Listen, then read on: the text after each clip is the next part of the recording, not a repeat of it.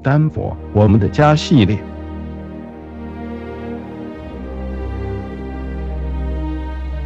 在这里和大家分享一段和科州蛮有渊源的兔子的故事。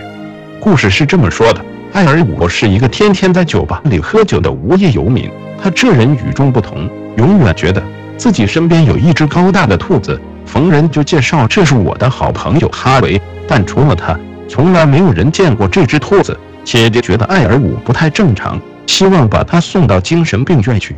但偏偏艾尔伍谈吐高尚，偏偏有理，反而让精神病院里的人非但觉得他不仅没有问题，还发现他说的话其实很有人生哲理。慢慢的，也开始相信哈维的存在。故事最后，姐姐和其他人一样豁然开朗。其实哈维存在与否根本就不重要，重要的是大家都喜欢眼前的这个心地善良。纯真的爱而舞，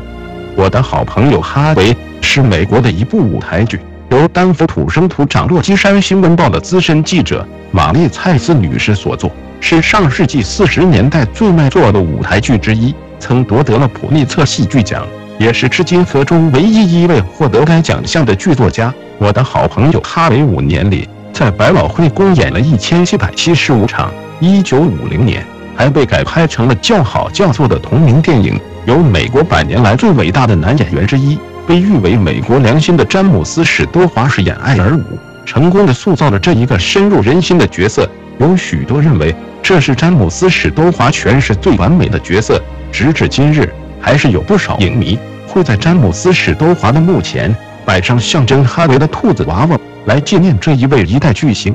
有很多剧评人认为，《我的好朋友哈维》是一部深具哲理的舞台剧。玛丽·蔡斯用她敏锐的新闻触角，在二战结束前夕，许多人开始思考何去何从的时候，即由这个剧作一针见血地点出了社会往往会用主观思想和意识形态来排斥异己和打压不同的看法。但事实上，许多事情的对与错、现实与妄想，并不都是那么黑白分明、容易取舍的。更重要的，其实是勿忘初衷，回归本心，追求那个最真、最纯的自己。